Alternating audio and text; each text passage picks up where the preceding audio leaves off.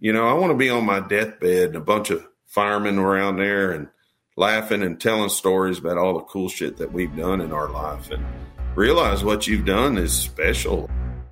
Firehouse Vigilance presents The Weekly Scrap, a podcast dedicated to the never ending fight against complacency.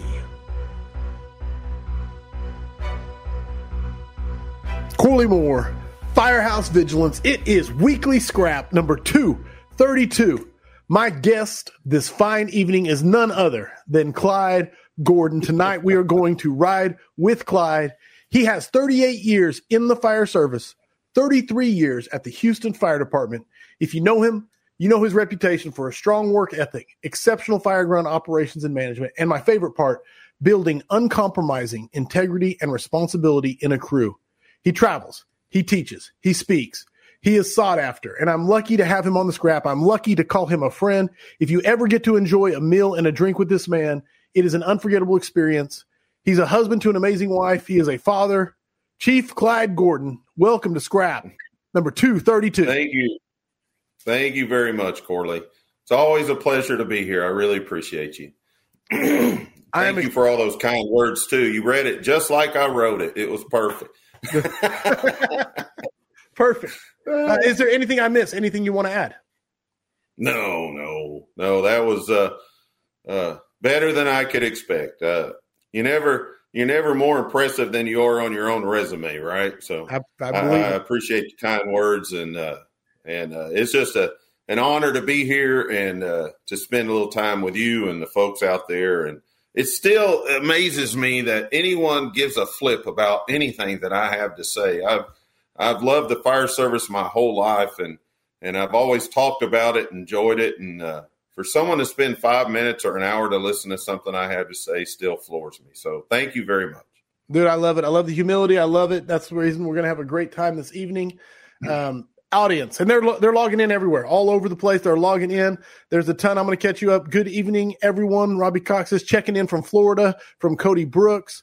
We've got hands raised from Carpe Fuego. Houston Firehouse 9 checking in from Michael Cannon. Uh, good evening from Illinois. James Griffin. And I'm, I'm proud of myself for not saying the S in Illinois. Um, absolutely. And, and everybody tonight, for the first time in a long time, since the beginning of the scrap, 200 or so episodes, the scrap is on Instagram live. So we'll be getting questions also on uh, from Instagram. So please, please, please get your questions ready Sam is out there looking for your questions on a lot of the platforms. I'm going to try and keep track of Instagram. We're going to see how this goes. Uh, let me see. Yeah, there's so many logging in and so many, so much hype. Chief, Miss, I don't even know who that is, but said Chief is the Sam Elliott of the fire service. So that's a pretty, that's a pretty good compliment. Right? Man, I'm trying. They they try to make me cut it off, but I I try to avoid them like the plague. So just got to walk the other direction when you see them coming. Oh man, hey, I'm running all the time. now let's talk about the beautiful sponsors. Uh, the OG sponsor of the scrap, Key Hose. Check them out online at keyhose.com. Follow them on Facebook. Of course, the Affordable Drill Tower. It is firefighter owned and operated. The only thing that you can't do on an affordable drill tower is live fire. Affordable Drill Tower you can rappel, stretch hose lines, go through the stairs, go through the floor, do window bailouts, cut holes in the roof props, use the apartment balconies, pump into the FDC or flow water from the sprinkler system. Call Steve or Dennis or 55 Tower or drop an email to info at affordabledrilltowers.com. FirestationFurniture.com provides a complete line of quality furniture for your firehouse. They are firefighter owned and operated. They understand the strain firefighters put on furniture and offer furniture that's built to last. Visit www.firestationfurniture.com for more information. FDIC International is taking over Indianapolis April 15th through the 20th, and you have to be there to experience it. No other event brings together the fire service industry like FDIC with over 34,000 fire service professionals, hands on training covering the latest in technology and technique, an expansive conference program, and nearly 800 leading manufacturers displaying their products and services. It's not a regular trade show, it's FDIC International. Register today at FDIC.com and use the promo code SCRAP with an exclamation point. So there you go. Sponsors are done. People are logging in. People are posting their questions. Kyle is here. He says, Sorry, I'm late. Ramagus is here. So Kyle is filled in questions. Brother, we're ready to do Oh. this. As long as he doesn't ask me any hose questions, we'll be good to go. No hose, but nozzles okay? Just no hose? From Kyle. The Kyle's my nozzle nerd, man. I just relay everything people ask me to Kyle. just just send it to Kyle. It's a good that's a good nozzle nerd to have in your pocket. I can promise you that. Man, I tell you what, that guy's sharp. No, there's no doubt about it. Um, and and to know him is to love him, one hundred percent. And if you Oh, take his take his classes to love him.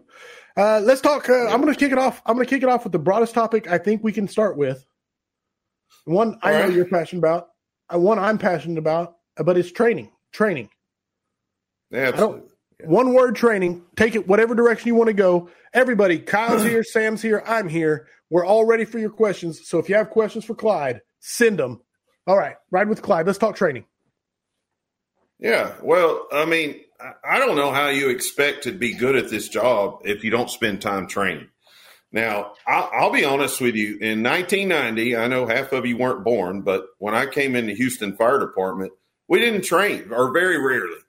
Um, we uh, we stretched a lot of hose every single day because we went to fires every single day. So uh, the old guys went out there and, and they did their version of training and, and talked to you and taught you how to do things and why you should be doing things.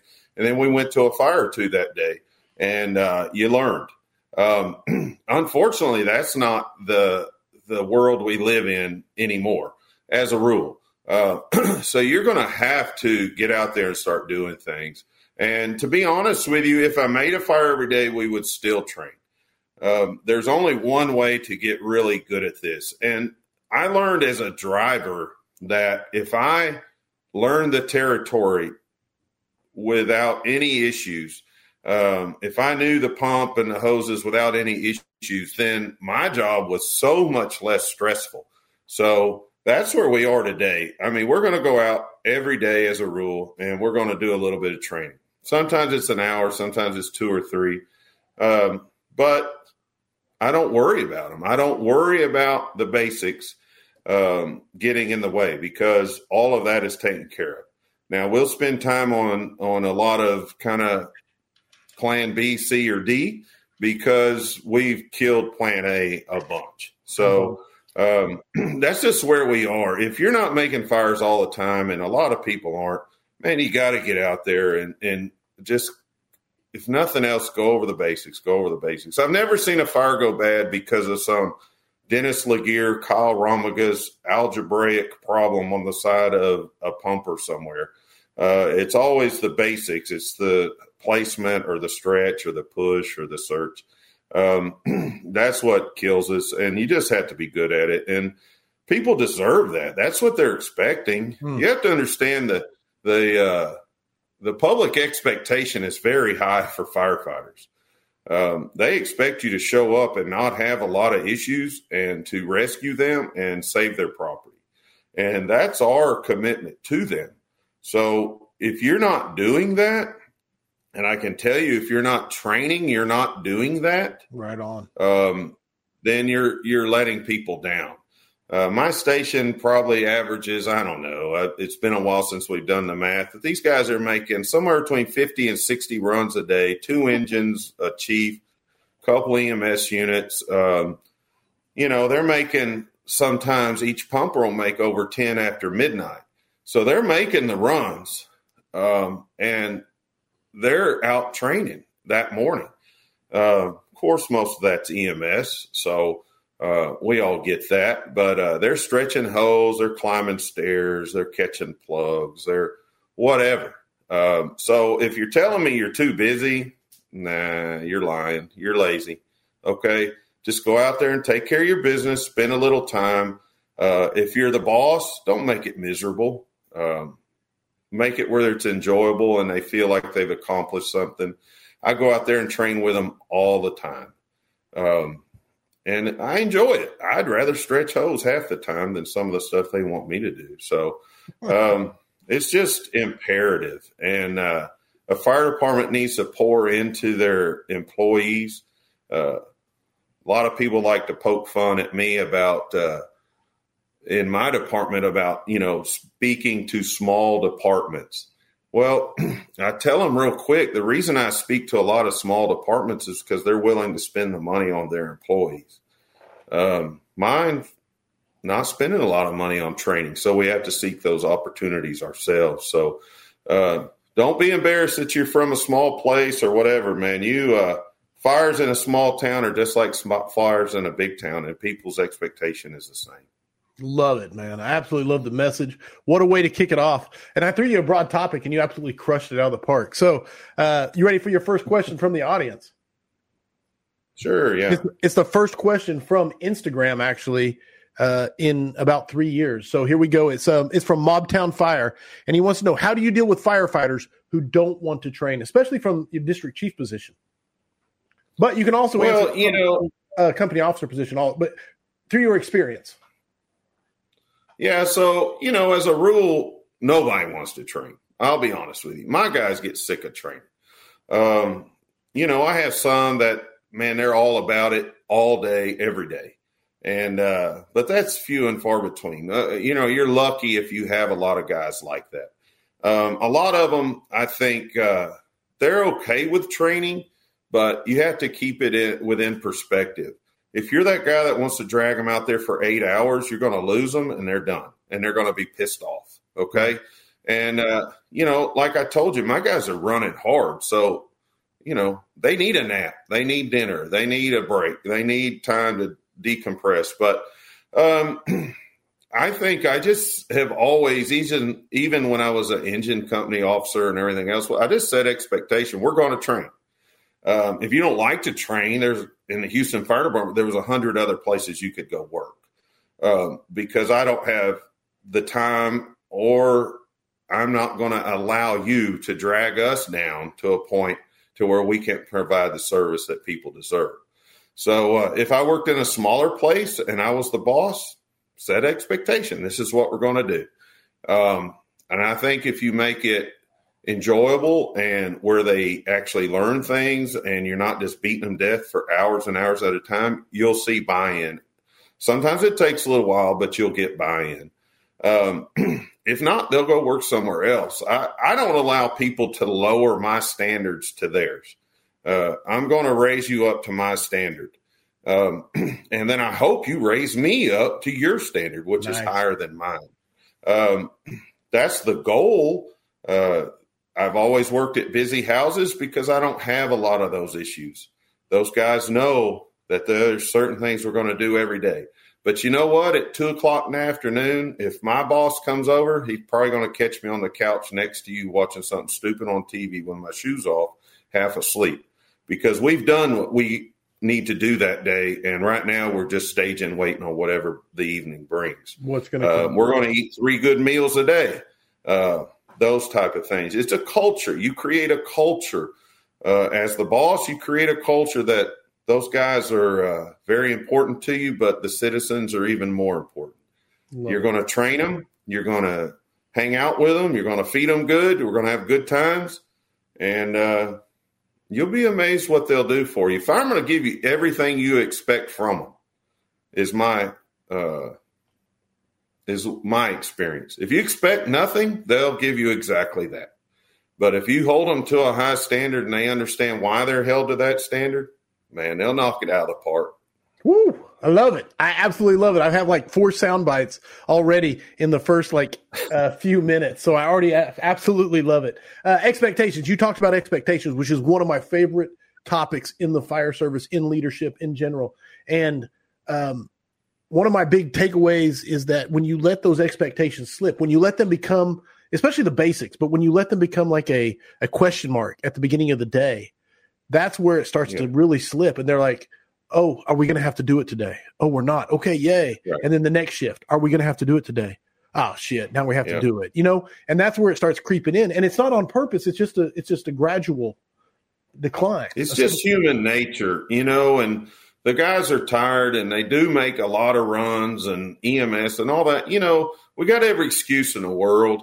And uh, there are days I'm not lying to you. I mean, we take a break. You know, uh, we do a roll call every morning. I like to pray in the morning. I like to talk to the guys in the morning, and um, it's just what we do. A lot of stations don't do it anymore, but uh, I give them the the rundown of the day and and what we're going to expect. And sometimes it's like, hey, man, we're we're not doing anything. We're going to take it easy because y'all been getting hammered, and uh, I think they're okay with that. But they know the trucks have to be clean. They know the station has to be clean. They know they need to stretch some hose or do something and it's just expectation. Um, but I'll tell you, you know, I was told by a good mentor of mine, Chief Miller, that uh, every once in a while they need to see you kick a chair, you know, because I was upset that I had lost my mind one evening and uh, I probably could have hurt somebody if I'd have got my hands on them. And, and, you know, from all the leadership books, you're not supposed to do that. But, you know, he told me, say, Clyde, every once in a while they need to see you kick a chair. And, uh, you know, firemen are just that. They're like kids in some way. I love them all, but they push you and they'll see what they can get away with. And uh, every once in a while, you got to snatch a knot in them. Um, I'm not everybody's cup of tea. You know, I show up and a lot of guys don't like me.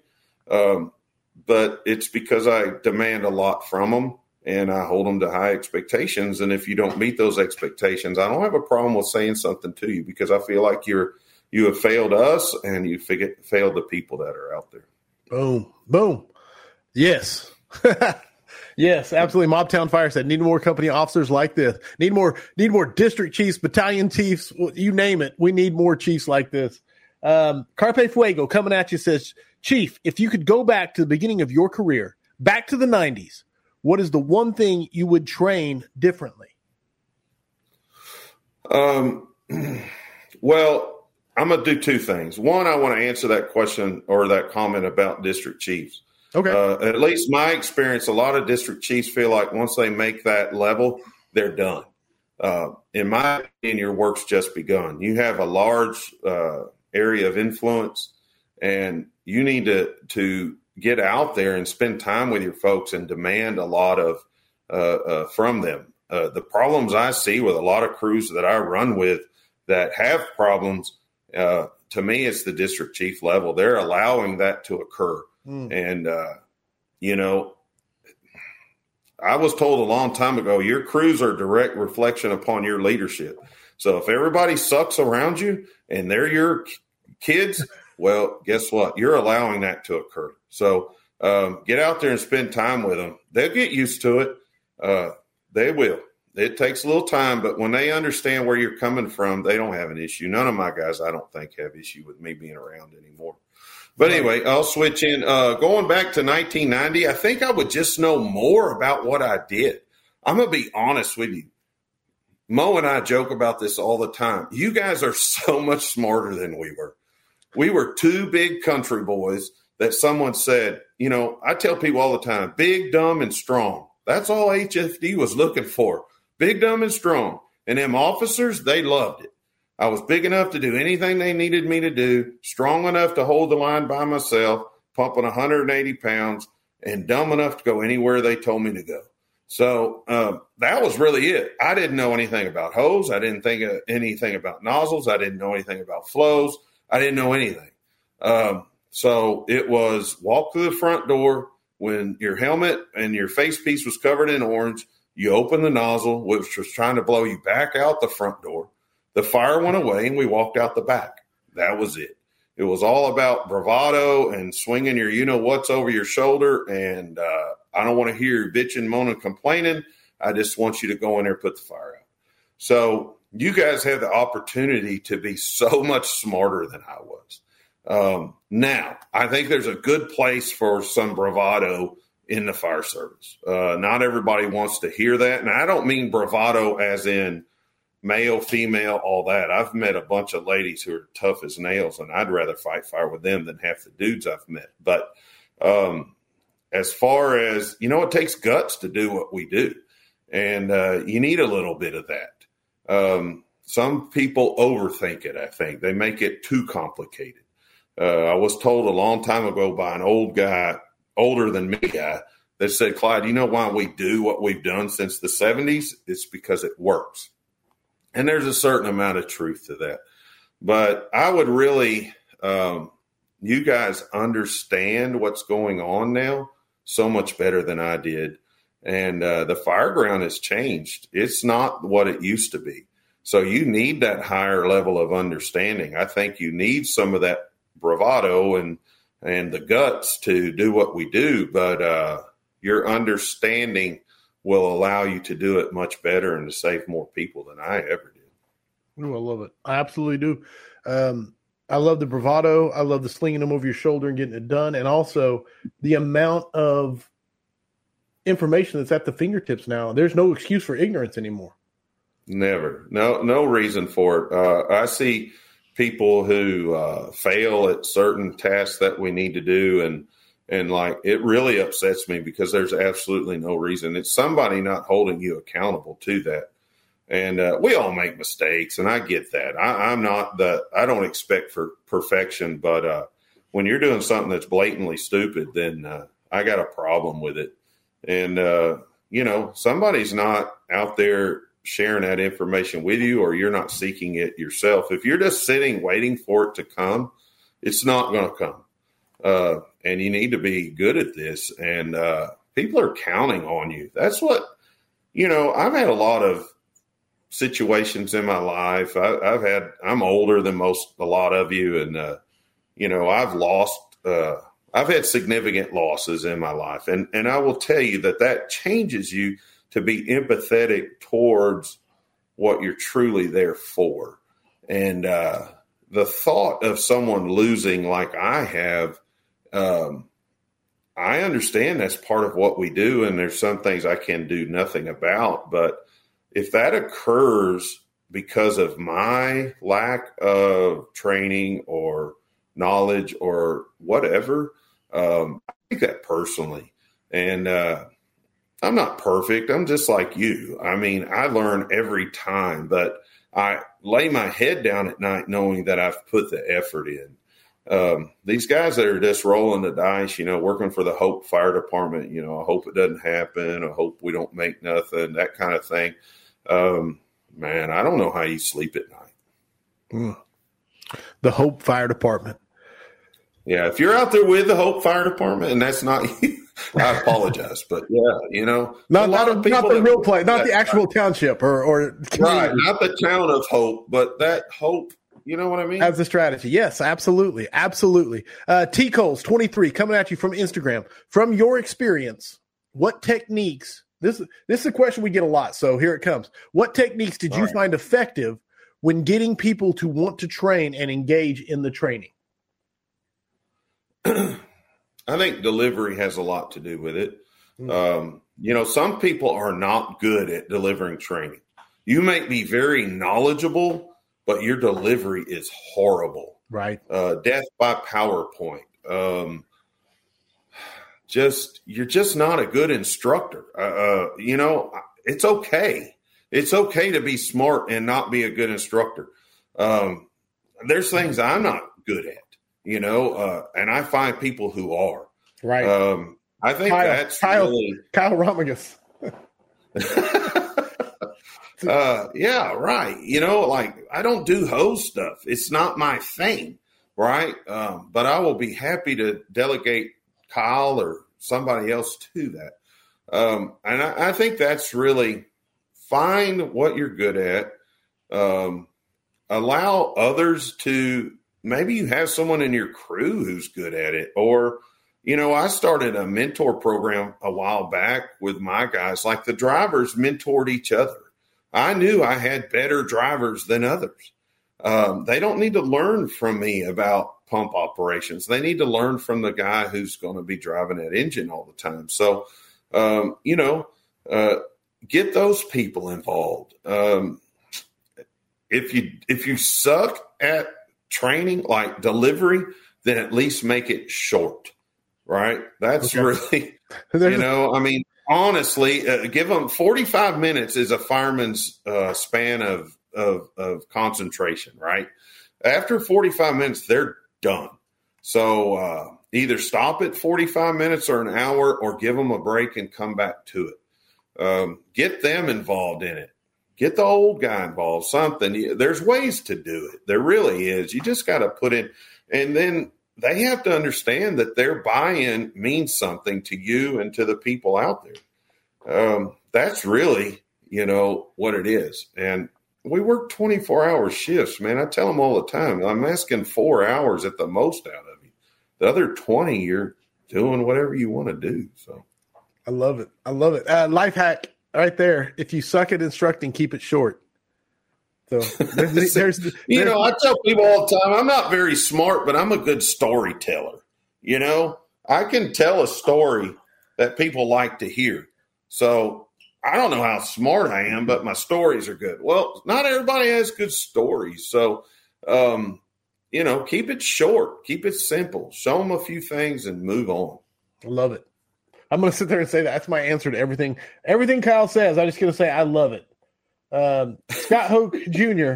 He has a long question here, a long question. It's like a paragraph long, but I'm going to summarize. I'm going to summarize and All throw right. it at you because I think this is a great question for you, actually, because he has a whole long story in front of it.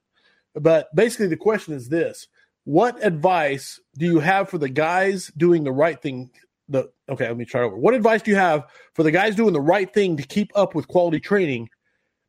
But there's a lot of drama going on in the department, and I know Houston Fire Department might have a know a thing or two about drama going on. That's why yeah. I wanted to I wanted to paraphrase. So if there's a lot of like yeah. drama going on, how do you what advice do you have for people to, to keep up with quality training and avoid the issues interfering with it, the drama? so I will tell you right now, I'm a huge target. Okay. And uh, it used to bother me a little bit, but now I'm going to be perfectly honest with you. I don't give a shit. Uh, I can't put it any more blunt than that. I'm not responsible or have any um, responsibility towards those people who want to talk trash about me or give me a hard time because I'm selling a T-shirt that's got a quote on the back, or I'm on the scrap today. You know, people want to tear you down, and uh, what I say is, you're doing it for yourself, your family, and your brothers and sisters around you, and the folks around you. So when I pull up and people are giving me the stink eye and they want to talk all their trash, or I see it on Facebook or guys I know send me, hey man, these guys are saying this about you on a text. I don't give a shit um, because I feel like I'm doing what I need to do every single day. The people that I respect, that I care for, like me and mm. they care for me. Um, most of these people, what do you call them? Mutts, right? Most of these people, man, who cares? That's all they've got to do. It it shocked me not too long ago that this particular crew, they had on their five days off, all they had to do was worry about what I was doing. That it like blows me away. um, you know, it's stupid. Uh, what I do is sit and you know the hashtags and the shirts and all that. It's fun, um, but I don't care what you think of me because I'm there for other people. Uh, my guys, they trust me and I trust them. When I pull up, I know there's nobody. I'd rather make every fire in the city because, in my opinion, we're going to do the best we can do. Uh, and there's a lot of crews out there. Mo's got them, and there's a bunch out there. But uh, man, I just don't care. Do what you do, man. If you're training and you're trying to be better, do what you do. And if they piss and moan and bitch, it just to me makes them look worse. Uh, they're all out there. We all got them. Corley's got them. I've got them. Ray McCormack's got them. Uh, don't worry about them because when you lay your head down at night, you've got to be the one that answers to you. Hmm. And you did everything you could. Uh, those guys, man, they're going to be the ones crying and whining over there. And, uh, you know, they'll have every excuse in the world why it didn't go right and why these people passed away and everything. You know what? They got to live with that, not me. So, uh, yeah, don't let them faze you, man. Just keep doing what you're doing. Rise above them is what I say. I love it. there you go. I, I, that's going to be what I say over and over and over. Andrew Feskins wants to know uh, what's your best training for maintaining calm, soothing command radio voice?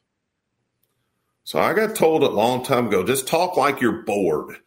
Um, and uh, Jerry Wedgeworth was probably one of my biggest mentors. He was my battalion chief, and uh, for a long, long time, and uh, he was a country boy from Palestine, Texas, and uh, I loved him to death, and I'd have killed for him, but uh, he never got excited, and uh, that made me not get excited.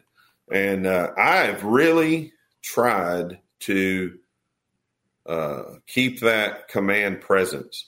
When I was an engine captain, I would drink my coffee driving into the wards in the morning and I would just talk to myself, you know, engine 67 on location, blah, blah, blah. And I'd talk them. Uh, one of my guys told me, said, Captain, you talk them out so we can play them out. Um, you know, it, it does take practice. Um, your uh, confidence in the situation will help with your calmness, but uh, you've got to understand that hey, you're you're the man, you're the you're the boss at that point, whatever level that you're at, and when you're arriving, and uh, no one needs you to panic. Um, don't think that I don't get worked up. Uh, people love the Blodgett Street Fire, and they've watched it, and and when you have a few minutes, and I'll tell you the truth of what was going on, I, I mean, I tell them you can hear the pee coming out of me. I was terrified. Um, but uh, I tried not to sound like an idiot because the whole world was going to hear it. And uh, those guys didn't need my uh, anxiety to come across the radio. And then what brought me calm was uh, they were so calm. And uh, that has a lot to do with the work that we've done. Um, when I get a little wound up and a little spun up, uh, usually their calming voice calms me. So uh, um, it just takes work. Uh, it, it's a conscious thought. Think before you talk and then practice. Talk to yourself going into work every day. Um, give your online or give your assessment of the fireground pick one and just make it up and uh, start making those orders and uh, then all of a sudden at three in the morning it comes out like butter man. It works out for you. So but don't think that i don't get nervous.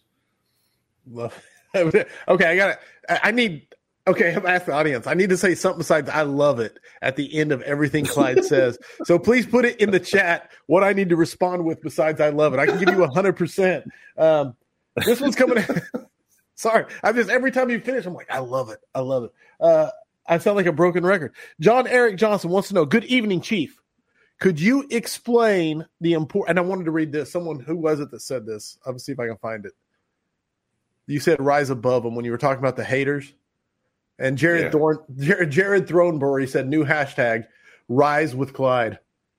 So it's a play on words, but I love it, man. Rise above them, hell yeah, Chief. That came from Cameron Cooper.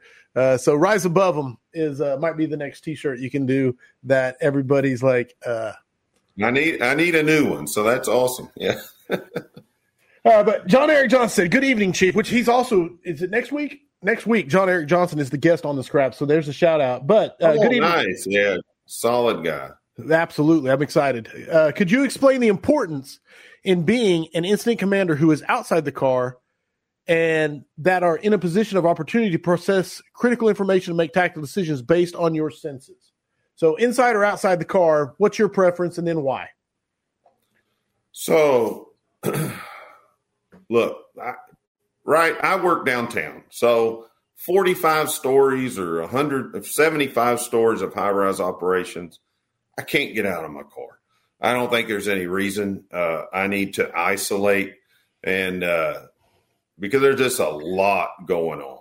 Uh, now I've been around a long time, so running a single story, two story apartments, whatever, very uh, likely I'm gonna get out of the car.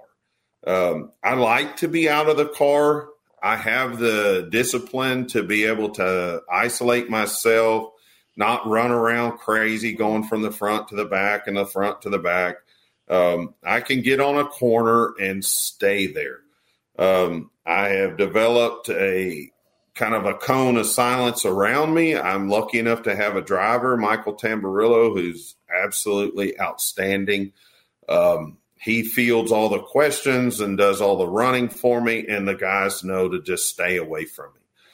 So, with that being said, I like to be out of the car. I can hear it, I can smell it, um, I can put my arm around you and and instill some confidence in you and tell you what I need you to do. Hey, brother, I got to get you in that attic to stop it. It's running.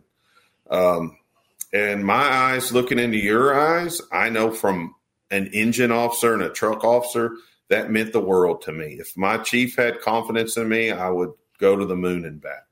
Um, I like being out there. Um, my guys respect that and stay away from me. I don't think there's anything necessarily wrong with you being in the car. This is what I don't want you to do. And a lot of uh, chiefs in my department now are doing that, the younger guys. They'll park down the block and they'll give me alpha. Okay. So you just became a dispatcher. I'm running your fire. If I'm standing in front of it where everybody's going in and out, that's my fire. Right. You are now a dispatcher. Um, I will not do that my people, the people I'm in command of, will walk past me. If I send them to their death, they're going to walk past me to do that. Um, I want them to see me looking at them and the confidence that I have in them. So I like to be out of the car. If uh, I have to set up on something big, it's going to be right out front. Um, I don't think the car necessarily matters. I think the position of the car matters. You need to run your fire. Don't give it to someone else. Let you need to run that. Give them Charlie Delta Division Two, whatever you need to give them, but you run that fire. Um, and uh, that's really where I'm at. Uh, but you got to have some discipline. You can't you can't chase a butterfly down the road. Um, you have to be able to stage and be in one place and uh, where they can find you and uh, things uh, go well. Um, I'm very lucky. I, I have Tambo, and uh, man, I couldn't do it without him. He he picks up all the slack that I I drop. Uh, he helps me with accountability and 360s and, and, window knockers and the whole thing. So all the things that make uh, you look good. Yeah. Yeah. I, I get yeah, it. Yeah. I love it. Hell yeah, brother. I'm using everybody else's now. Hell yeah, brother. Love it. Nailed it. Okay, I'm using everybody else's. Josh Davis, and that dude absolutely loved the answer. Um, and everybody, killer questions tonight across the board. Yeah, absolutely. Yeah. I know the, the answers too. At least I have an answer, so that's awesome. I love it. I can't help it. Uh, Josh Davis says, Chief, how do you keep the passion alive in yourself and crew after all these years? Oh, don't think that I don't get tired of it.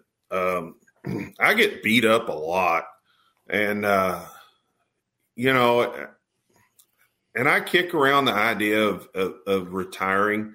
Um, but I'll be honest with you, I'm not going to let them run me out of there. If I leave, it's going to be on my own accord, and uh, just because I feel like there's another uh, chapter of life that my wife and my family deserve. But uh, uh, it you go through highs and lows. I've done it my entire career. I have worked at a busy, busy engine, and I swore I'd be leaving on the next posting, and we'd make two or three fires, and I'd be like, "All right, well, maybe I'll stay a little longer." And you know, I stayed there for twenty years, so um, it happens. Uh, you have to just uh, get out of your comfort zone, man. I tell you what, these conferences are the best thing that's ever happened to me uh, just being around guys who are into the job and and talking to guys who are into the job and uh, spending some time with my buddies, uh, it rejuvenates me. I get as much from you all that that you get from me.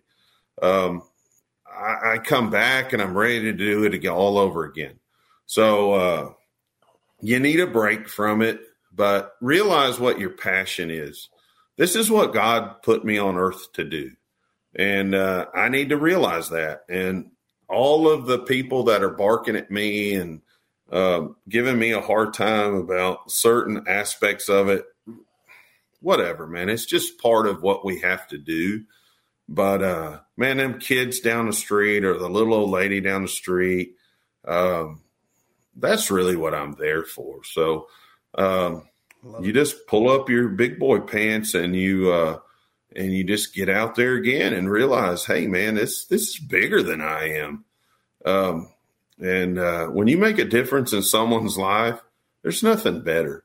Uh, you know, I want to be on my deathbed and a bunch of firemen around there and laughing and telling stories about all the cool shit that we've done in our life and realize what you've done is special and uh, no one else gets this opportunity and uh, it's worth it. It's worth it. Uh, you know, uh, I love it, and uh, but I get sick of it. Don't don't get me wrong, but uh, usually I get sick of the bullshit. Right. Um, I'd go to a fire right now. I'd leave Corley standing. you know, I wouldn't blame you, man. So. I would, I would, we would all we would all applaud you as you went out the door. And yeah, be, yeah. Be a little I, bit jealous. Some helmet cam footage or something. Yeah, you'd owe us that at least. Uh, no, yeah. boom. No, let me see what I'm supposed to say here. Let me see. It's uh, nailed it. Right on. Amen. Nailed it. All right. Yeah. Love it. I love it. Love it. I do love it. Um, Cameron Cooper coming at you. Chief, looking forward to seeing you in Aurora at Firemanship. Got a question. Oh, yeah, yeah. Got a question. Any advice or tips on getting a crew to go train when they don't want to and think that training the basics is futile because they're so basic? Yeah, so uh you know, it's it, it, depends on what level you're at, right? So sometimes a boot and ass works. You know, it works for me. I got a big boot. Um, uh, I like to tell a story. I I, ha- I, showed up at a station and asked them, you know, hey, uh, how's the training going? What do y'all train on? You know, I was new there, and uh, so oh, yeah, we talk about stuff all the time. oh, okay, talking about it. Uh, do we put our hands on it? And, oh, well, we talk about it. Every EMS run, we talk about it. It's okay. So I set some expectations you're going to train every day, and it wasn't being uh, listened to. So anyway, long story short, midnight we had every piece of hose off the pumper, and we were flowing water like crazy, and uh, they weren't real happy about being out there at midnight, and uh, especially with an empty pumper. and uh, I made it real clear to him that I was the boss and that we would train on a daily basis. And uh, never had an issue since then. So, um, you know, sometimes you have to motivate people.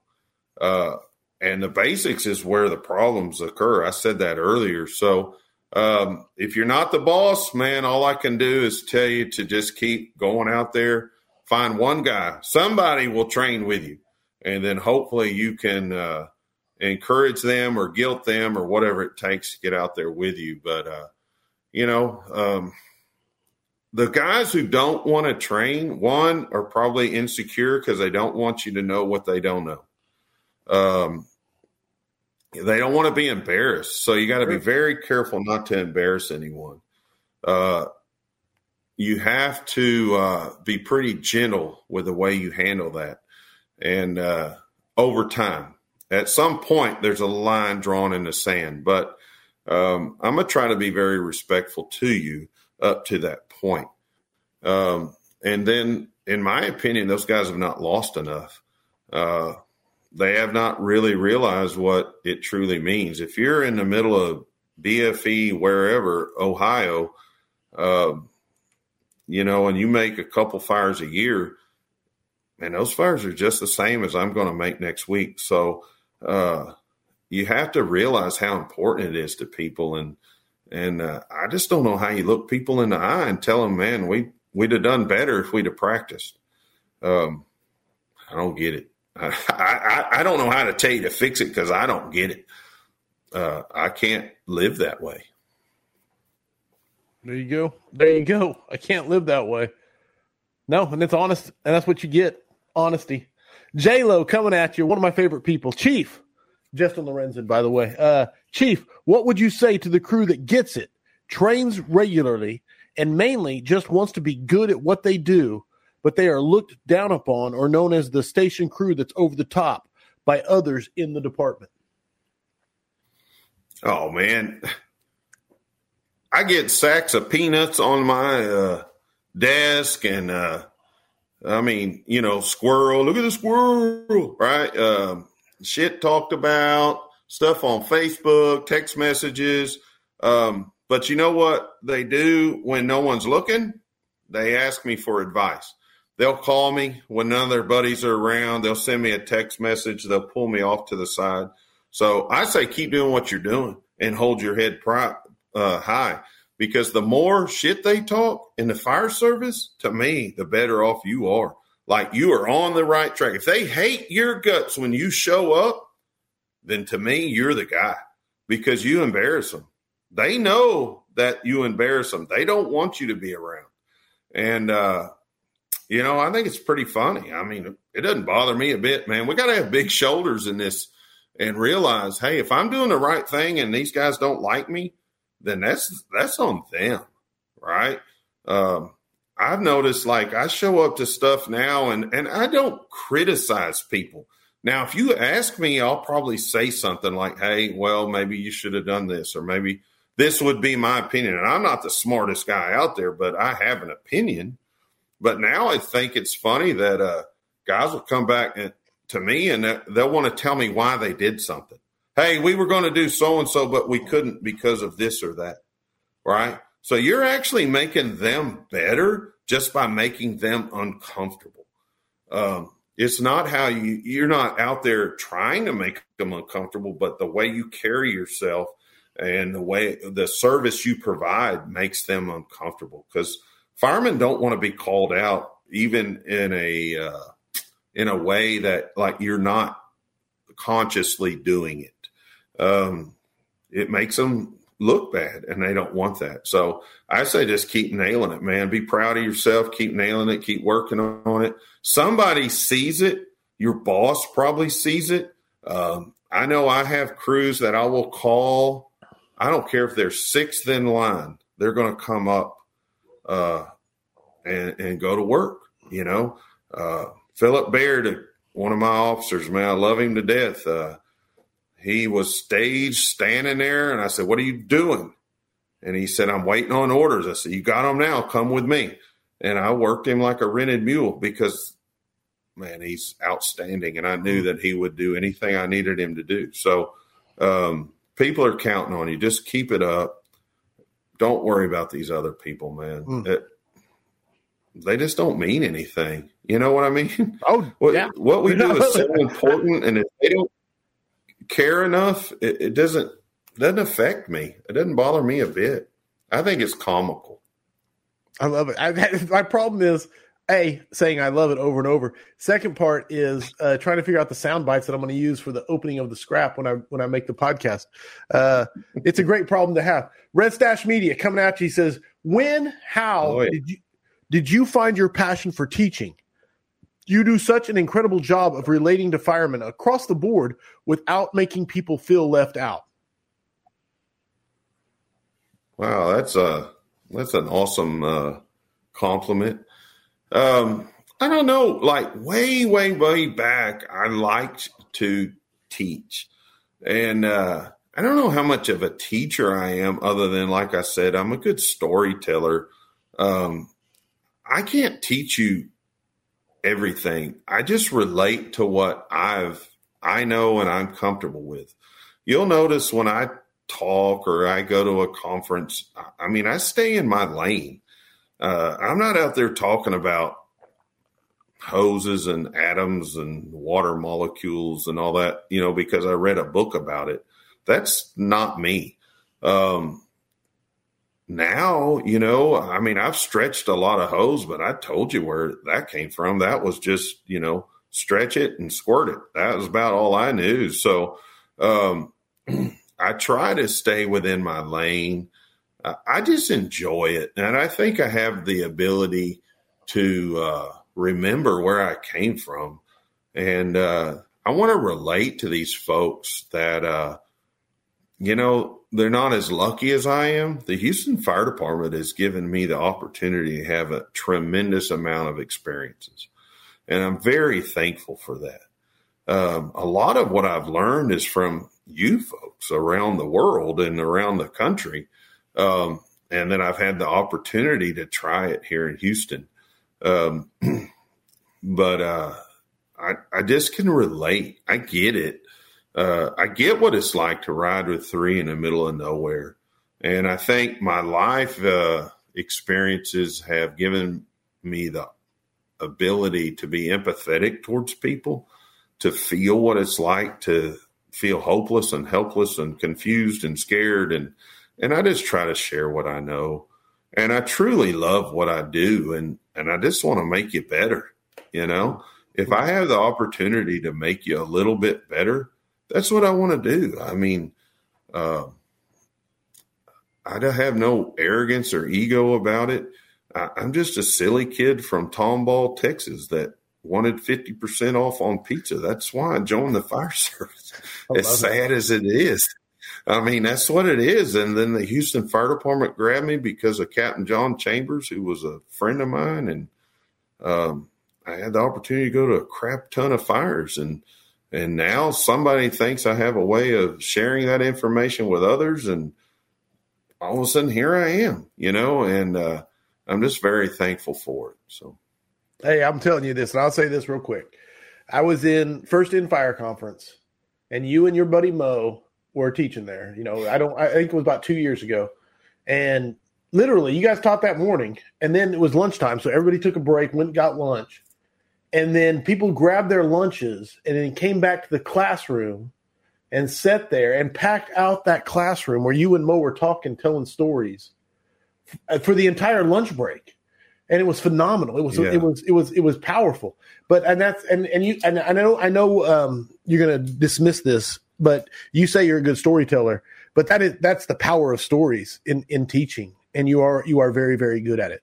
And so it's powerful. So anyway, I wanted to say I think it well, thank you, and I, and I think it helps if you have an experience to go with a uh, a tactic or or whatever you're trying to talk about. I was lucky to be at the Alabama Fire Chiefs Convention here in the last week, and and some people came to me. I was talking about mid-rise fires, and um, you know, just some of the information I shared. Well, I don't share anything that I read in a book. It, I've tried it, and and I don't have a problem with telling you, hey, we tried this and it blew, man.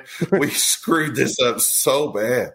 Um, and I think that's what brings a lot of credibility is a lot of people walking this earth, you know, that are teaching out there. They want to show you every video, and all of them went right.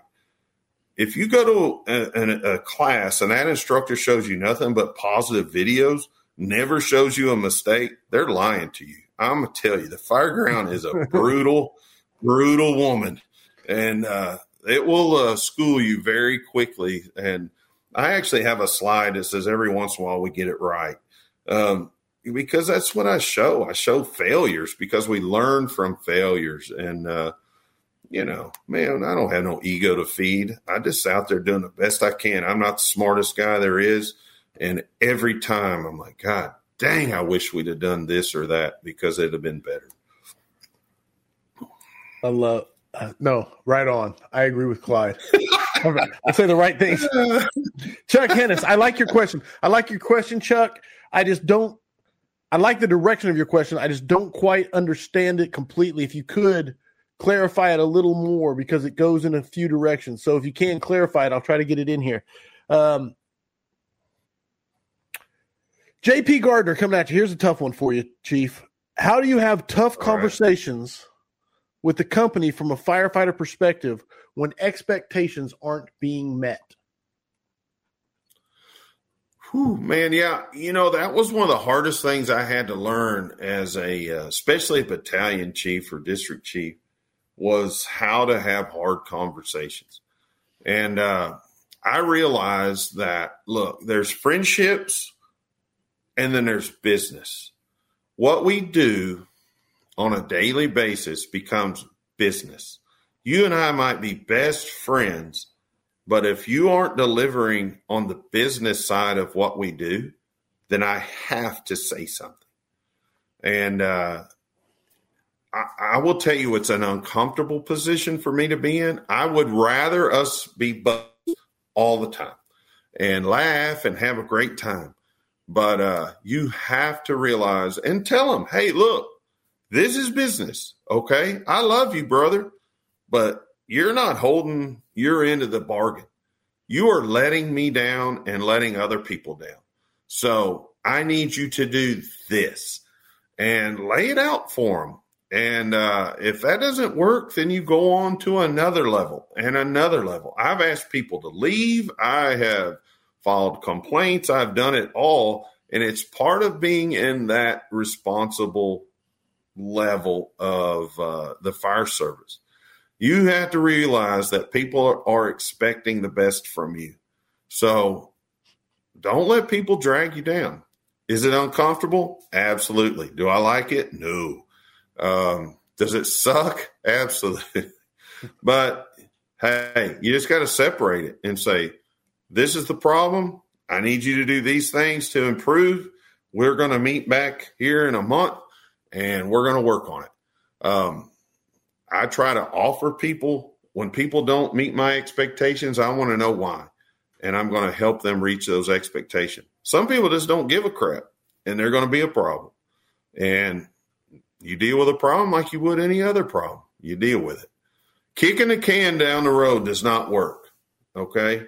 I will tell you that. If you kick the problem down the road, it's just going to become someone else's problem. So deal with it. Be the person that they placed you in that position. If they gave you a promotion and made you a lieutenant or whatever, be that guy. Um, you're not always going to be liked. It's okay. You'll be all right. okay, hold on. One more time, Stan. Just one more. All right. Um, Steve Kaiser. I don't know what time it is there. I'll ask later. Steve Kaiser wants to know what is your go to topic to train on and why? Uh, most people think I do mid rise and high rise stuff, but I don't, to be honest with you. Most people want a leadership or officer development class from me. And uh, that's typically what I do, probably my comfort zone. Um, tactical things for me, uh, I can do tactics, obviously. Uh, that's not an issue. They're just not quite as much fun because uh, it's hard to bring in a lot of stories and personal experience from tactics. Uh, you know what I mean? Um, they're kind of cut and dry. Uh, but leadership stuff and, and things that I have been through and things that have worked for me uh, is probably what I do most of. If you just ask me to come and speak at your conference, it's probably going to be on a leadership or officer development type scenario.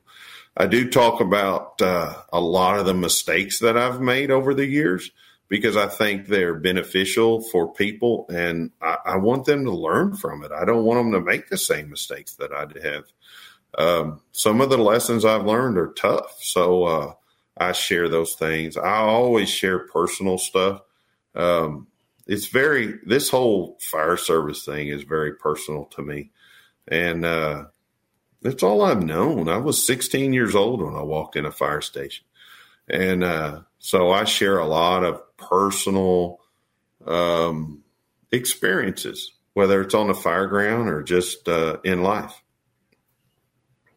I love it. I love it. I'm going to say I love it. Um, I've it's got okay. Like, we're all right. We're all over it now. We're all friends. So. We're all friends. Uh, I've got like pages of questions, so we're not getting. We're an hour. We're an hour in with four pages of questions. So I'm just scrolling. Well, hey man, I'm good. I'm, I'm over just, here enjoying the old Forester, and hey, we're good to go. So I'm looking to see which one I want to ask here. I'm scrolling. I'm scrolling. Uh, Dan Westerman says, "Say you're a newer company officer coming into a station with a new to you crew, new company officer, new to you crew. How do you like to set those expectations organically, and not just turn them turn the people off? That's not what they're used to."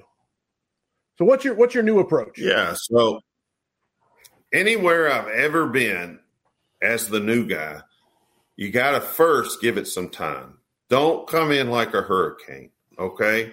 Uh, I had a new officer come in a couple years ago and, and like he tried to change everything before lunch, you know?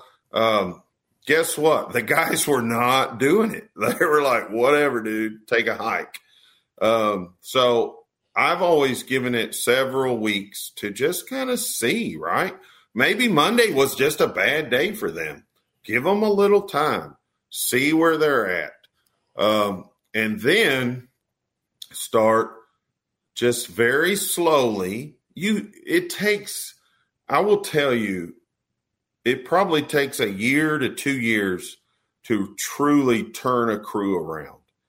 Um, now you can come in and do it in two days, but they are not going to be very responsive to that.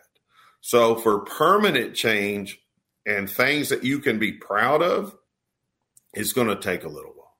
So I always just wrote it out, man. Keep your mouth shut. Watch what's going on. Find the leaders in the group. Who's really running the place?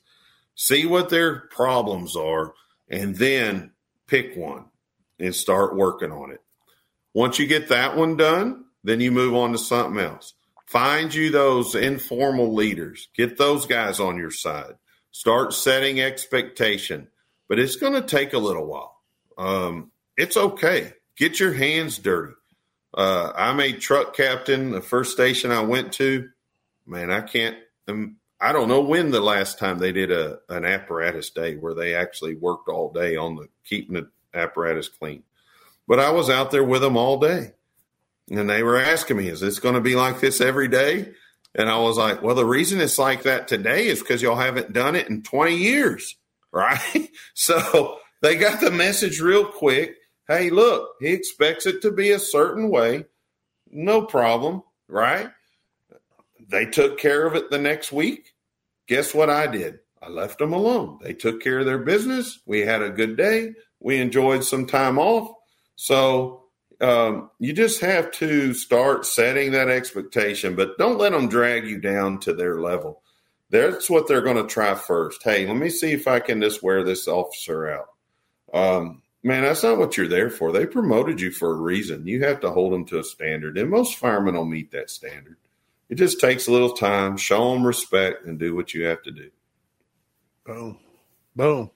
That's all I have to say to that one. I love this question coming at you, Chief. Chris Wilmer wants to know some days are harder than others. Is there a specific way you get into a positive mental space on your way to work on the days when you are less than 100%? No. uh, nothing but honesty. Nothing but uh, honesty You could probably. yeah, you know, you could probably ask the other shift. They would say I'm not a morning person. Um, I, I, it's rough sometimes, man. I, and I'll be honest with you. You know, I, I'm, I've been there a long time, and there's days I would much rather be home. I used to like couldn't understand the old guys when they said, "Well, I don't care if I go to a fire," or "I just rather be at home than at the fire station." And like I never got that. I thought, man, you're a weird dude. Like right. I would much rather be here, or I'd much rather go to a fire. And um, but I once you reach a certain point in this job, I can see it. Like there's times I I like to spend the day, but I'd rather be at home at night to go to bed, and they wouldn't wake me up 15 times. But um, no, I mean I can't say that I do. I just have to drink my coffee and realize that hey, it's what we do.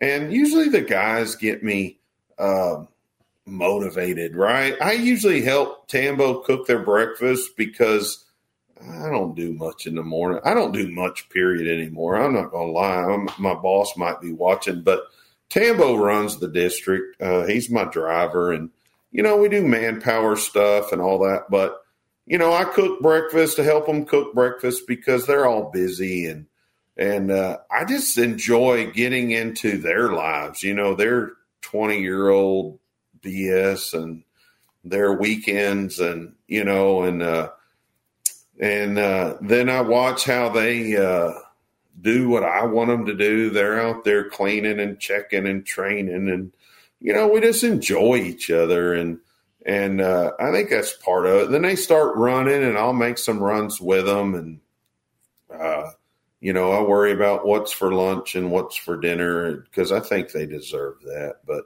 I'm the slow guy in the house. You know, I only make three or four or five or six or something a day, and um, it's what I can do for them. So uh, I will tell you that like I said before, you know, I've had ups and downs, and but you just got to realize what you're there for, and you just uh, reset and regroup, man. You go out there and do something cool. Go to a conference, man. Hang out with cool guys like Corey and them, and Kyle, and uh, you know, talk fire stuff, and be around 600 dudes who are cool and think about what you think about, and get uh get off to watching fire trucks run down the street, and you'll go back and be like, all right, man, Fire. we're going to hit it hard again. Here we go. Yes. Here we go. Yeah. My guys hate it when I come back from a conference because I bring some new crap and they're like, oh. Here we go. Chief went to a conference again. Random shit he's come up with. I love it. Uh, all right. Well, Alex, up. That didn't work as a damn. Right. Jeff Stone throwing one at you. Uh, Chief, can you share your experience with Rodney and how that has impacted your career as a firefighter? The relationship your family has with him is one that will motivate anyone to be a better human.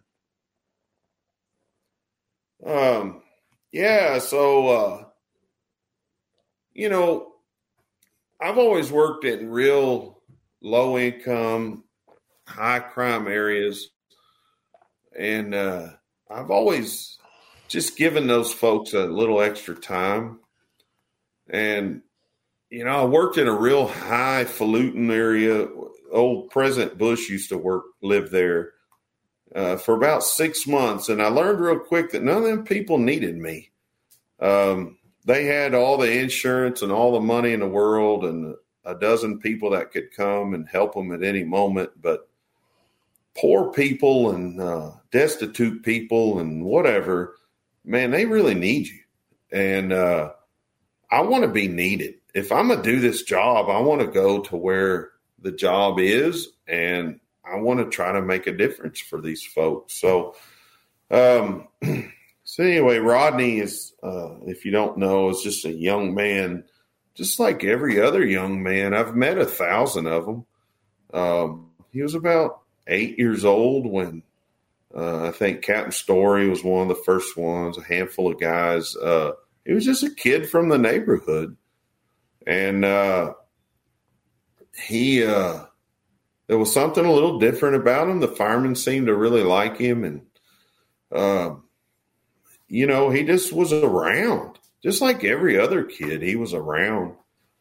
Um, and, you know, like I've said, there was a bunch of them, but uh, he was a little different and the firemen started taking care of him and uh, he realized the firemen were pretty good to him so he realized what shift and what station would take care of him and there was probably a hundred, two hundred, I don't know, firemen from 46s to Mo's station to mine to sevens and 25s and 68s. And, uh, this young man would just ride the bus and show up at the fire stations and hang out and they'd do homework and uh, you know he uh, he came from a, a, a, hard hard neighborhood and he came from a hard family and anyway it really has nothing to do with me.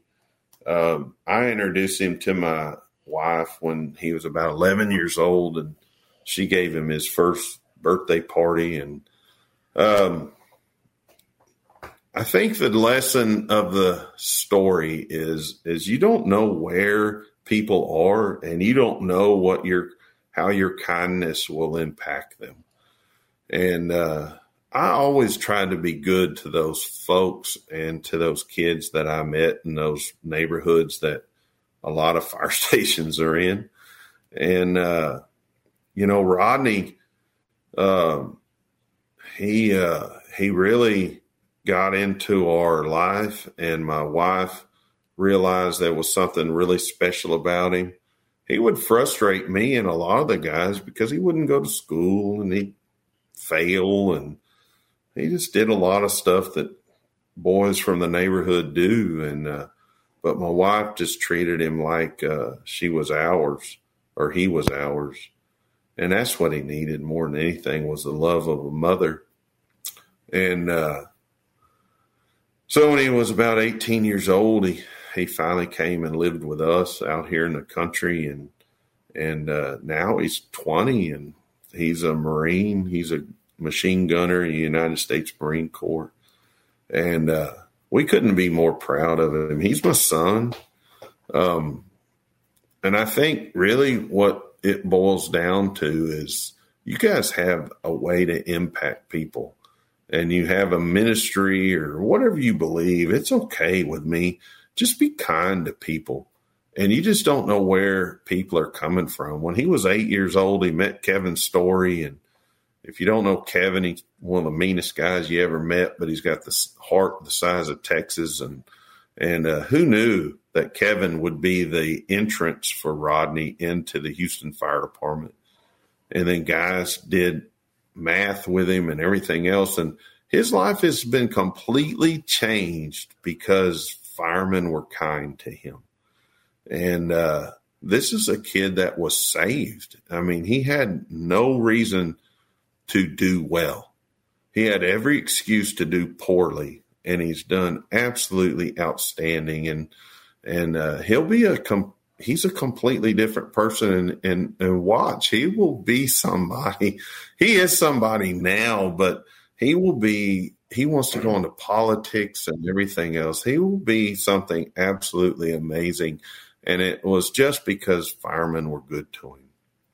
And i think we all have that opportunity just to be nice to somebody.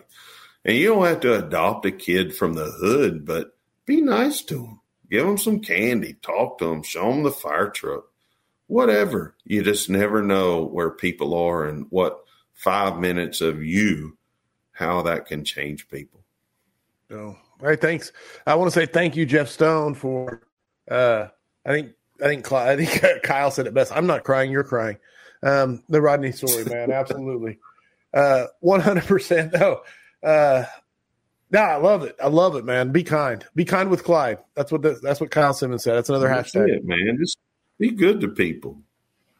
We see it. people in their worst possible situation, you know, and and you can be hard. Like I get it. Like you can be a badass. It's okay to be kind too. Just because you're kind doesn't make you weak. You know, I've met some of the toughest. Kevin Story is one of the toughest dudes I've ever met in my life, but he's also kind, right? And he saw something in Rodney. And that's what I say, man. Guys try to hide their insecurities under just being a prick. And I just ask that you not do that. Just treat people the way you'd want to be treated, man. Some of these folks are hard up. I love it. Matt Musican said he calls Melinda mom, but still calls Clyde Gordon. Oh yeah, I'm uh, either CG three or Gordon, and uh, Melinda is mom. I love it. I, that deserves. I love it without a doubt. Uh, uh, all right, I am coming here. Uh, book or books? One of my favorite questions. Book or books that you think firefighters should be reading? Doesn't matter what we're talking about. Uh, it doesn't have to be firefighter related, but something that firefighters should read.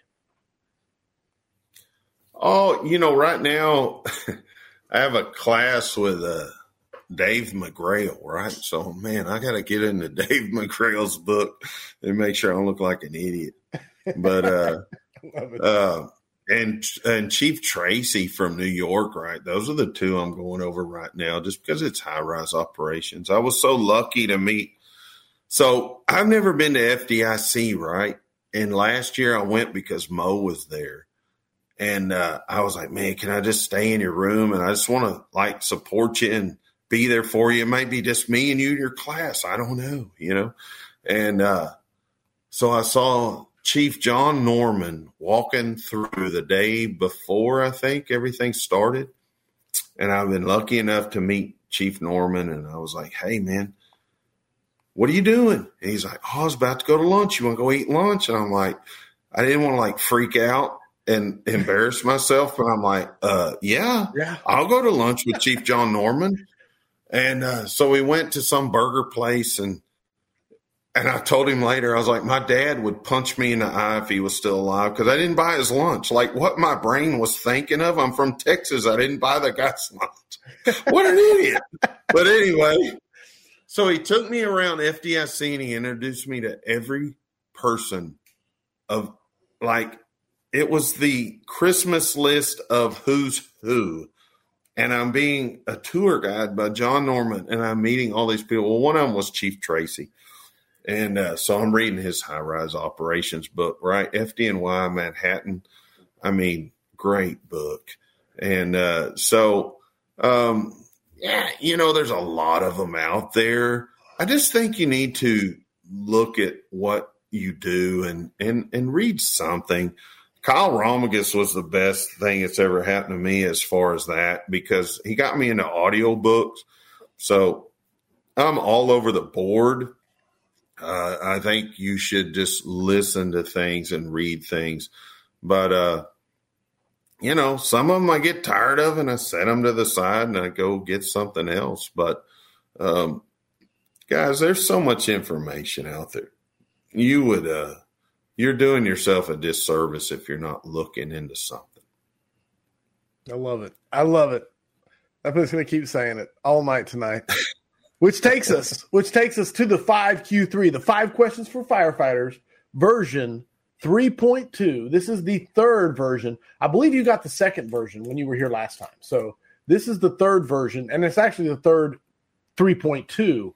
So my question for you are, of course, the question is there's no right or wrong answers. It's just your opinions. And the, yeah. point, the points are arbitrary. They're assigned by me with the assistance of the audience. so my question for you, Clyde Gordon. You know you're going to love it. So. Basically. are you ready for the five questions for firefighters version 3.2? Let's do it. Here we go. Number one, what is the skill that has carried your carried you through your fire service career? Oh wow, a skill. I think remaining calm has been a skill. Um, it has been something I've worked on. It's something I concentrate on. Uh, experience helps, but uh, just relax, right? Take a deep breath and relax. Talk like you're bored. Um, and I gain a lot of that confidence from the guys around me. They're so good, man. And, um, you know, I, I, that's really what, uh, you know, I was, I was going to, we made a fire the other day, right? And the plug blew out of the ground. We com- lost all water and, uh, I had to go defensive and I hate to go defensive I had to pull them all out because it takes time to reset, right? As soon as we got water again, I was going to send them back in and and uh, they asked me, said, why'd you go defensive? You don't typically go defensive. And I was like, because I knew you guys wouldn't come out if I didn't pull you, if I didn't make you go defensive. And uh, Jason Martinez is the captain at Sevens. And he was like, man, I was getting some badass footage on my helmet cam. And I was like, that's why I had to go defensive is because you won't friggin' listen to me and do smart shit. So anyway, um, uh, you know, I mean, you got to work with these knuckleheads, but I think just remaining calm. I didn't get too worked up about that, and and they know, you know. Um, it, but that's a learned skill. You have to work on that, and the confidence of them around you uh, will help. But they know when I'm uh, a little anxious and I want them to really get in there. So. No, it's absolutely, absolutely max points. Easy, easiest max points I've given in a while. Um, and if you don't believe it, like go and Fire Station Furniture, I believe they posted the YouTube clip of the Blodgett Street fire where you have Chief Clyde Gordon's radio traffic en route. And that's the first fire I've ever made, by the way, as a battalion chief. So I, I'm not like people like it, but I don't. I was embarrassed. I mean, I, I was anxious to say the least. That was Trump's election day. I've been sitting there looking at emails all day long about terrorist groups and everything else, and I thought they'd blown the building up. So I wasn't as impressed with me as a lot of people are.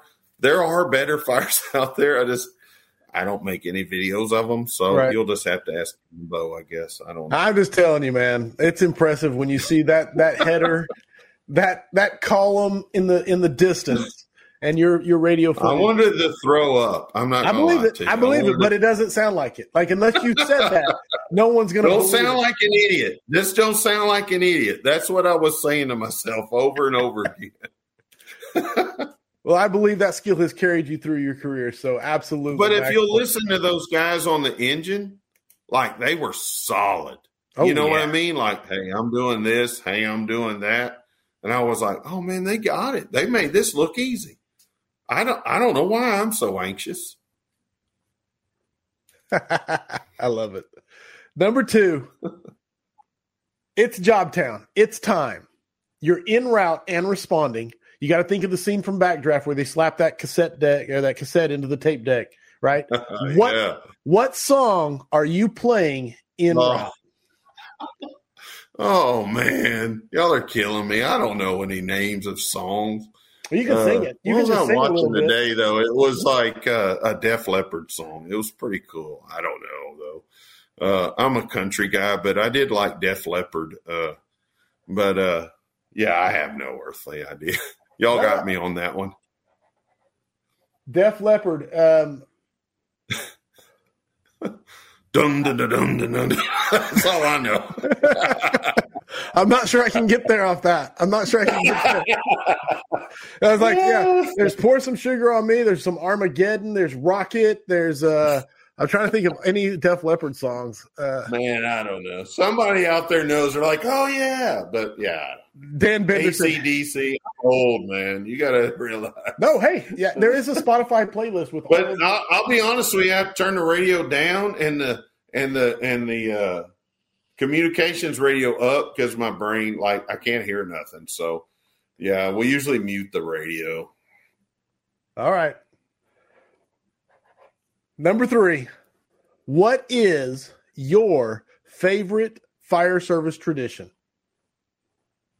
Oh wow. Um, I'm gonna say meals. Uh, you know, we uh, it's real important to me that we at least have breakfast and dinner together.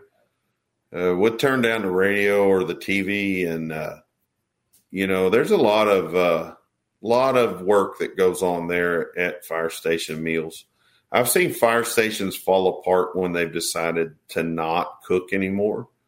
Um, I started going uh, before Tambo to the store, making the store run and doing some of the cooking just because I was the slowest engine or the slowest company in a house. So, um, and guys laugh and they like, man, I've never seen a chief ever make the store run or do any cooking. And I'm like, what, what, what else? You know what I mean? These guys are busy. So it's, it's just something I can do.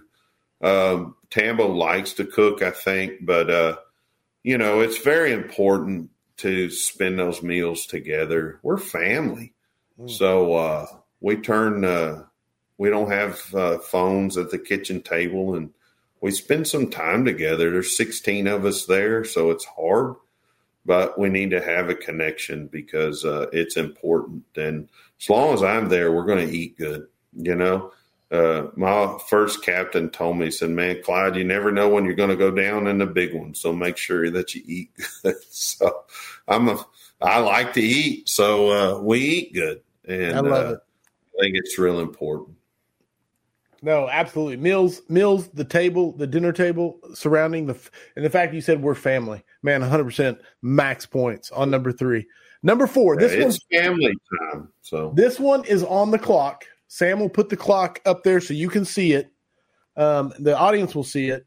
You have one minute to answer, and this one is because we get a, no honorable mentions, no second places. You get four people to put on your Mount Rushmore of the fire service. Oh, good Lord. And go. Man, I've been so lucky to meet some of my absolute heroes in this fire service. Um, I watched Ray McCormack, uh, Mike Ciampo, John Norman. Uh, golly, I, I, don't even know all of them.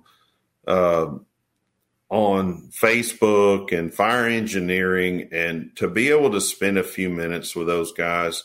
Uh, these guys have done things that I have never even considered doing. Um, I, am just so honored that they call me friend and call me and hang out with me, and you know, uh, you know, there's just so many. I, am just trying to Todd Edwards, Steve Robertson, uh, uh, uh Fisher. Um, I mean, there's a million of them, but you know, I'm just very thankful to all of them that they spent a few minutes with me. And time. That's a great answer, man. Too many to even begin. You did say these yeah. are the names that were mentioned. So Ciampo, McCormack, Edwards, Robertson, Fisher. Those are the ones that were mentioned. So just uh, on the record. But I get what you're saying. How, how do you pick? Yeah, I mean, you know, how do you? How it's do such you a ridiculously unfair question. It is, man. You put me on the spot because somebody's like, "That's bullshit." He didn't talk, tell me. I'm like, "No, really." You're one of my favorite people. I mean, Mike Dugan, like, yeah. I mean, oh, oh yeah. How do you how do you leave Mike Dugan off that? Yeah, I don't, I don't know how. I don't know. Jeff Cool. I mean, oh, God man. dang, give me an extra minute or two. Yeah, at give least. me a second. I will give you uh, max points just for the sheer uh, passion behind the answer. Number five, the question. This is the same question. This question has never changed. Heavy fire, searchable space. Would you rather be assigned to the nozzle or first in on VES? Look, man, I'm not going to lie to you. I love being an engine officer. Um, probably because some of it was a little less thinking involved. Um, but I like I like just stretching a line and being that guy. Um, if you got heavy fire people trapped, then I want to be on the truck because we're going to make a big difference. We're going to get in there. Um, there's no reason for us not to get in there, or very rarely is there a reason. So uh, I just think it's cool, man. I I just want to make the fire. I'll be honest with you. I don't give a crap where you put me, uh, as long as it's not third in. I just want to make the fire.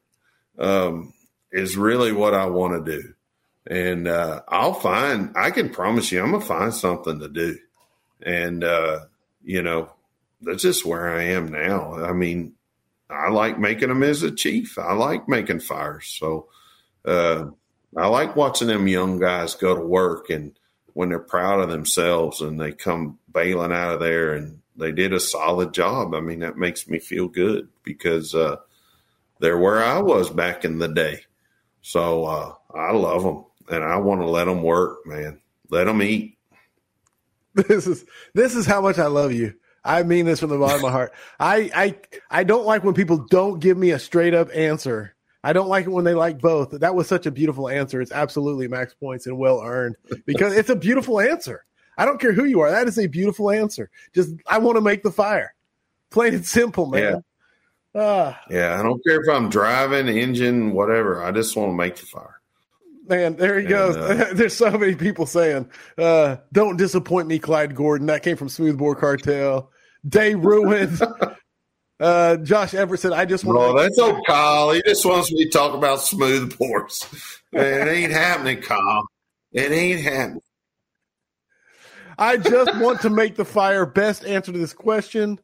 Uh, Michael, hey, there's another one. New shirt. I don't want to be third in. I don't want to be third in.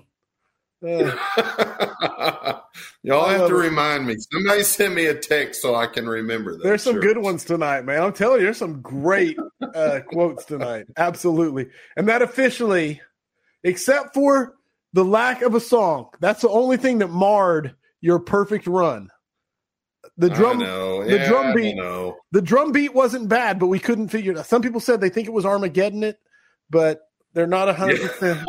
They're not. I don't know. I'll have to look it up. I don't know. I'm not that guy that can remember all those. I'm just like, oh yeah, I like that one. Yeah, I like that one a lot. Okay, it did. It did. Uh, just just being honest, it did mar the perfect run on the five questions. I know. Yeah, that is what it is. Can't be and, perfect. I've never been known as perfect. I can assure you. My wife's right in there. She's like, oh, yeah. She got you back. and that officially makes it 232 scraps in the books. Clyde Gordon, man, thank you. Thank you for sharing you, your evening with me, man. I mean that. For the uh, if someone wants to get a hold of you, what's the best way to do so? Uh, let's see. Uh, H-Town Fire dot at gmail.com, right? Uh, Facebook Messenger is probably the easiest. Uh, sometimes I miss it for a day or two, but uh, yeah, hit me up there. But uh, yeah, that's it. Uh, or my cell phone. Call Corley. He'll give you my cell phone number. I don't want to put it out for the whole world. I like it. But, I like uh, it. Yeah. No, absolutely. Uh, there we go. Housekeeping. Go to firehousevigilance.com. Uh, you can get everything there. PDFs from classes. You can get the book list of every book that's ever been suggested up to a certain episode. Uh, I need to get a link for the Spotify playlist of all the songs that have been suggested by the guests. It's out there. There's a Spotify playlist. You can find it at the Firehouse Vigilance discussion, but I need to put it on the website. I will. It has every song except Clyde's. We'll figure out Clyde's. We'll get it on there. I promise you. If I'd have known, I'd have worked on it better. I mean, you know, come on. Just a surprise. Uh, there we go. People are saying, "Woo! This was a great scrap, great show." Thanks, fellows. From Walter Lewis, Ryan McCormick says it was a great scrap. Steve Mount said, "Fantastic uh, scrap." Uh, yes, I love it. Uh, Ride with Clyde, Jason Jeffrey. There we go. Um, yeah, go to firehousevigilance.com. Be a vigilante, five bucks a month. You can sign up for a year.